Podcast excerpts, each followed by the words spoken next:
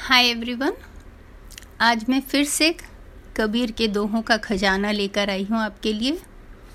कबीर जी ने अपने समय में जो भी लिखा, वो इतना अच्छा लिखा है आध्यात्म आध्यात्म के हिसाब से, जीवन की शैली के हिसाब से कि हमें कैसे जीना चाहिए उसका मार्गदर्शन।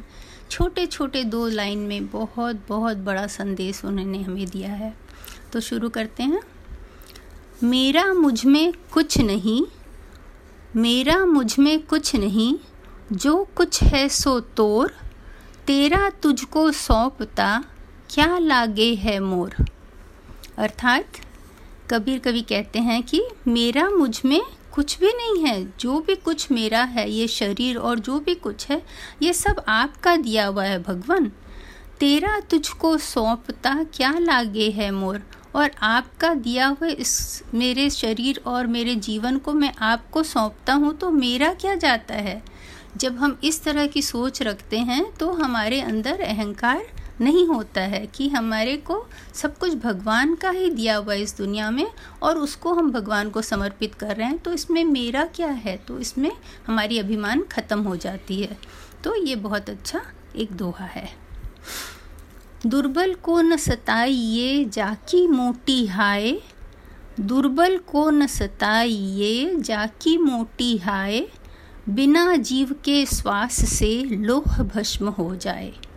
कबीर कभी कहते हैं कि दुर्बल जो निर्बल हैं, असहाय हैं, उनको कभी भी सताना नहीं चाहिए।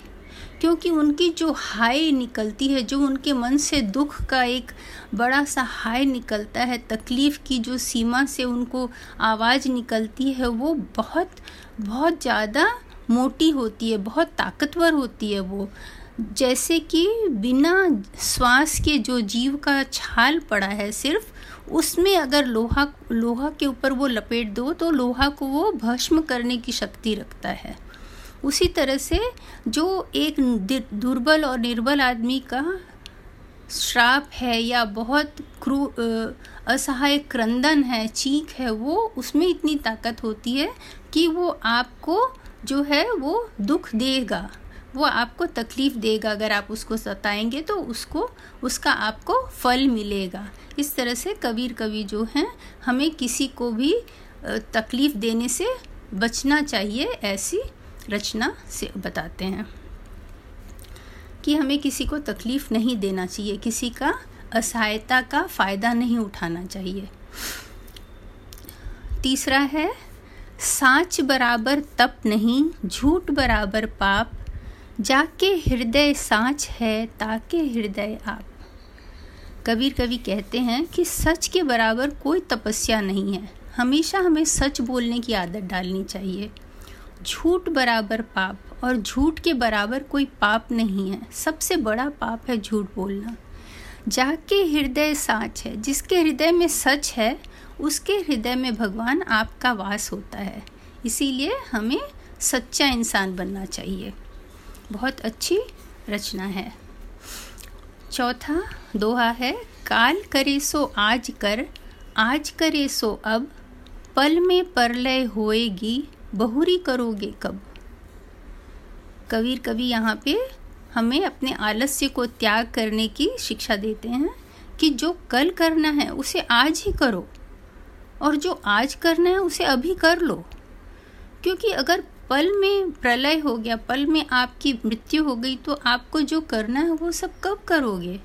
तो इसीलिए हम लोग संसार में जो है क्षणिक समय के लिए आए हुए, हमेशा के लिए नहीं आए हुए हैं, इसीलिए अपने काम को जल्दी से जल्दी ख़त्म करना चाहिए। उसे खींच के पीछे भविष्य में करेंगे, ऐसे कल्पना के साथ रोक के नहीं रखना चाहिए।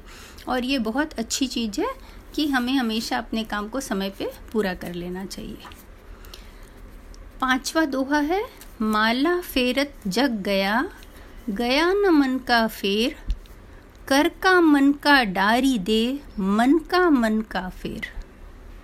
कि पूरी दुनिया में सब लोग माला फेरते रहते हैं, पर फिर भी मन को शांति नहीं मिलती, मन का फेर नहीं जाता है।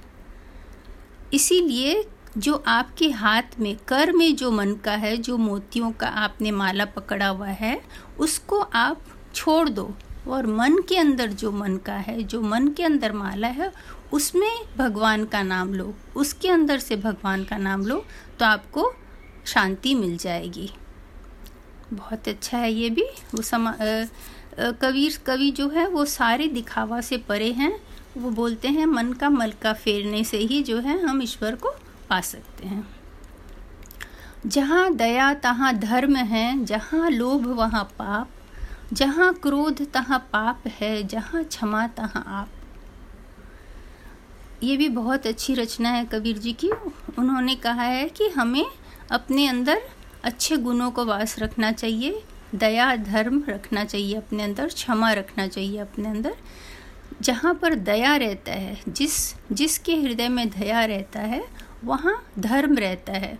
वो धार्मिक व्यक्ति है। जिसके हृदय में लोभ है, जहाँ, वहाँ पर पाप बसता है। जिसके हृदय में क्रोध है, वहाँ पे भी पाप बसता है। क्योंकि क्रोध में हम बहुत सारे गलत दुष्कर्म कर लेते हैं और बाद में पछताते हैं। जहाँ क्षमा, तहाँ आप। पर जिनके हृदय में क्षमा बसता है, वहाँ पर भगवान बसते हैं। इसीलिए हमें अपने मन में क्षमा और दया हमेशा रखना चाहिए और क्रोध और लोभ से बचना चाहिए। करता था सो क्यों किया? अब कर क्यों पछताए? बोया पेड़ बबूल का आम कहाँ ते पाए?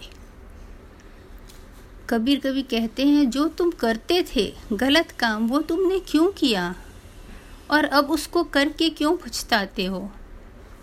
तुमने अगर बबूल का पेड़ बोया है तो उसमें मीठे आम के फल कैसे मिलेंगे? इसीलिए जब हम बुरा कर्म कर रहे हों, उसी समय हमें सावधान कर रहे हैं कभी कि वो काम मत करो, गलत काम। अपने आप को समझाओ, अपने आप को रोक लो, क्योंकि बाद में पछताने से उसका कुछ फ़ायदा नहीं निकलेगा। अगर आपने बबूल का पेड़ बो दिया है तो उसमें आम कभी नहीं फलेंगे। तो अच्छे फल करोगे, अच्छे कर्म करोगे तो अच्छा फल मिलेगा। बुरे कर्म करोगे तो बुरा फल मिलेगा।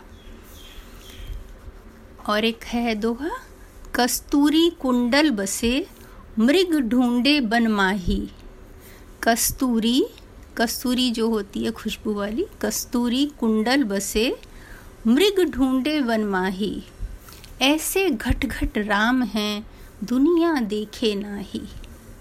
कस्तूरी जो है, मृग के हरिन के कुंडल में ही, नाभि में ही रहती है। और उसकी खुशबू से मृग परेशान होकर उसे चारों ओर ढूंढता रहता है कि इतनी अच्छी खुशबू कहाँ से आ रही है। उसे ये समझ में नहीं आता है कि वो पूरा वन जिसको ढूंढ रहा है, वो उसी के अंदर है। उसी तरह राम भगवान जो हैं, सारे घट घट में हर जगह मौजूद हैं। लेकिन दुनिया को दिखते नहीं है अज्ञानता के कारण। जैसे मृग को अपनी अज्ञानता के कारण उसकी कस्तूरी का आभास नहीं होता है कि वो उसके अंदर ही है। इसी तरह हमें घट घट में जो राम बसे हुए हैं, उनका दर्शन नहीं हो पाता है। इसीलिए हमें अपनी अज्ञानता को दूर करना ज़रूरी है ताकि हमें भगवान मिले। बहुत खूबसूरत दुआ है और आशा है आप लोगों को अच्छा लगा होगा। Bye bye.